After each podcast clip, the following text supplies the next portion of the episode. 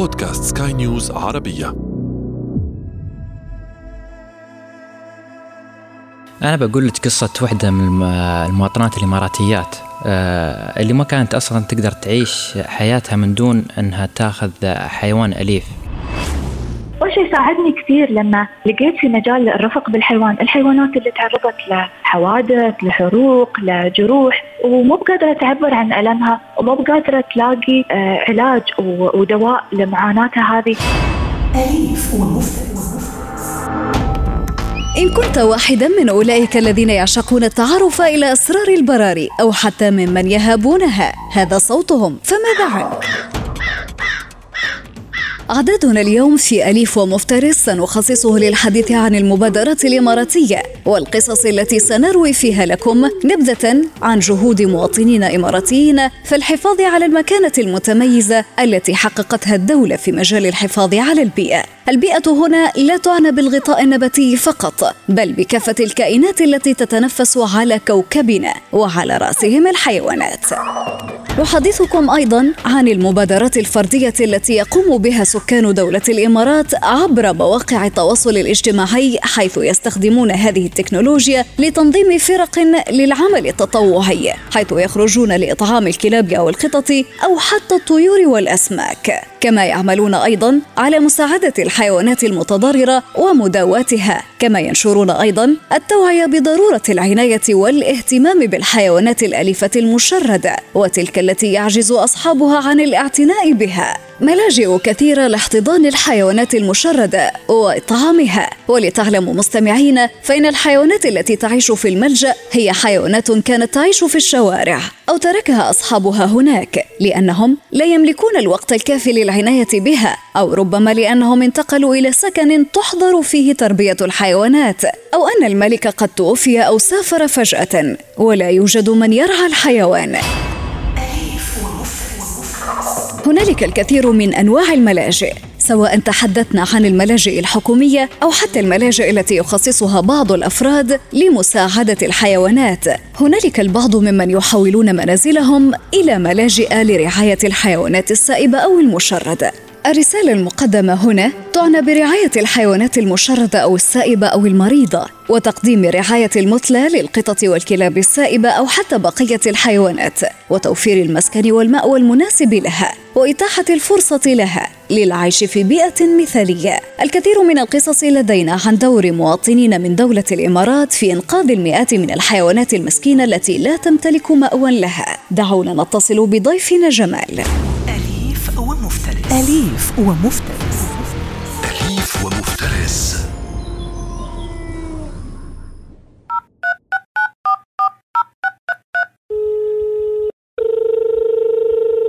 القصة الأولى لفتاة إماراتية تربت على مساعدة الحيوانات الضعيفة التي تحتاج ليدنا نحن البشر. حب الحيوان لديها كجينات وراثية في العائلة، فقد اكتسبت ذلك من أبيها الذي كان يحضر لمنزله كافة أنواع الحيوانات المتضررة والنادرة والضائعة ومن تخلى عنها أصحابها. دعونا نستمع لبقية القصة ومن هي هذه الفتاة التي سنتعرف عليها من ضيفنا. أنا بقول لك قصة واحدة من المواطنات الإماراتيات.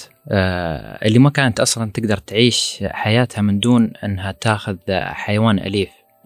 ولا كانت أصلا تتخيل أنها يعني تتخيل إن الحيوان هذا ما يكون حولها في في البيت.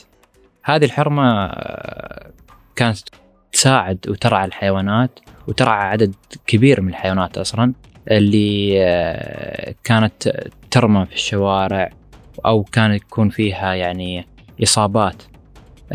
كانت الحرمة تجمع هذه الحيوانات وتحافظ عليها و... ويعني تعالجها و... وتتبرع لمركز أبو ظبي والشارقة للحياه البرية بهذه الحيوانات. و... وعشان يعني كانت تتبرع بهذا الشيء عشان صغر المساحة اللي عندها في البيت. و... وهي هواية بدت معها من صغرها وورثتها من والدها. آه، المواطنة هذه اسمها عايشة كلايف.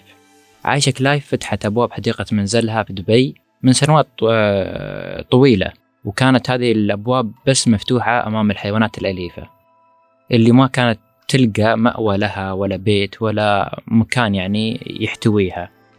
أه وبعض هذه الحيوانات أصلا أصحابها كانوا يعجزون عن الاعتناء فيها أه بحكم الأشغال وبحكم ضيق الوقت اللي عندهم. وصار منزل عايشة نقدر نقول يعني صار بمثابة مركز أه لإنقاذ ورعاية وإعادة تأهيل الحيوانات.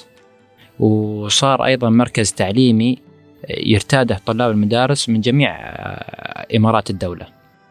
عايشة فتحت أبواب حديقتها آه، من منزلها في دبي آه، لأكثر من عشر سنوات عشان تحتوي وتحتضن الحيوانات الأليفة المشردة. وكان البيت بمثابة مكان يحتضن هذه الحيوانات ويعالجها ويطعمها ويربيها.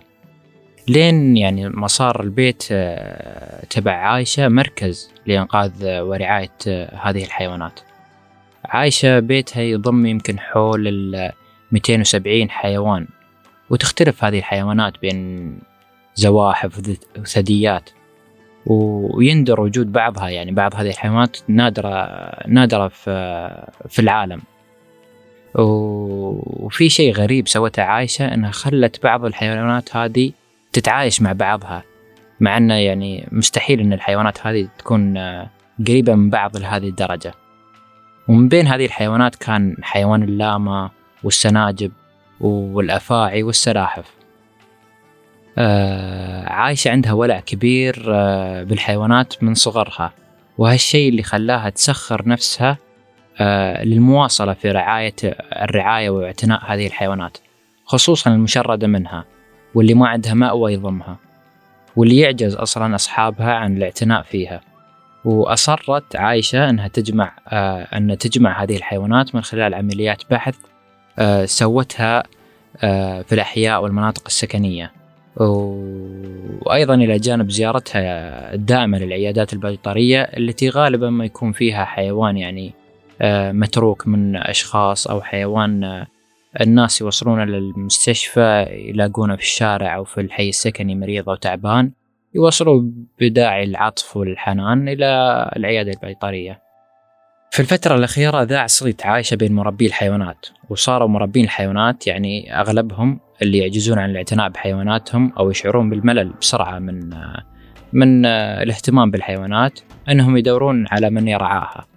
فوصلوا عند عايشة وعايشة صارت صار يعني آه، صارت وحدة معروفة آه، في الاعتناء والاهتمام بالحيوانات. فبيتها يعني اللهم لا حسد صار آه، غرقان بالحيوانات وكثرة الحيوانات. وعايشة اللهم لا حسد بيتها صار يعني متروس من الحيوانات في كل مكان تلاقي حيوان. قالت أن حصولها على الترخيص من الجهات المسؤولة في من في مقدمتها وزارة البيئة رفع من ثقتها وصار وصار بعدها يوصلها بلاغات كثيرة حول حيوانات مشردة أو حيوانات تعرضت للإيذاء من ناحية يعني دهس بالسيارات أو من الأطفال الصغار. فصار يوصلها بلاغات وتجي عايشة للمكان وتنقذ هذا الحيوان وتحميه و... ولكن بعد ما ترسله لعيادة بيطرية يكشف على الحيوان ويشوف سلامته ويعطيه المطاعيم اللازمة آه، بعدها يصير ضيف أو بالأحرى يصير جزء من الأسرة. مركز عايشة ما يتعامل آه، في بيع الحيوانات اللي يستقبلها. ويفتح أكثر المجال آه، للناس في اقتناء الكلاب والقطط فقط. بعد أكيد ما يتأكد إن الشخص هذا يعني يقدر يعتني بالحيوان. وكذلك في زيارات ميدانية يعني يروحون يزورون آه، بيت المقتني. ويشوفون آه، قدرته على توفير احتياجات المستلزمات اللازمة للحيوان اللي يبى ياخذه.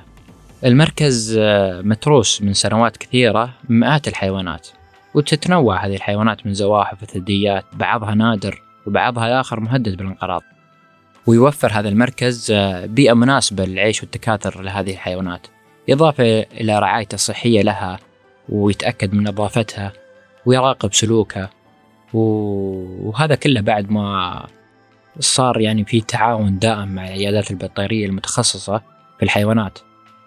إضافة إلى بعد إعداد برامج خاصة يتعرف عليها الأشخاص عن طريق القراءة والبحث في مواقع متخصصة على الإنترنت. ضيفتنا الثانية هي الأخرى سخرت وظيفتها كطبيبة تجميل لمعالجة تشوهات الحيوانات الصغيرة كالقطط مثلا. ولأنها كانت مولعة بهذه الحيوانات أنشأت جمعية للرفق بالحيوان وناضلت كثيرا للحفاظ عليها ولتنمية أنشطتها في هذا المجال. إنها الدكتورة منال المنصوري دعونا نستمع لقصتها.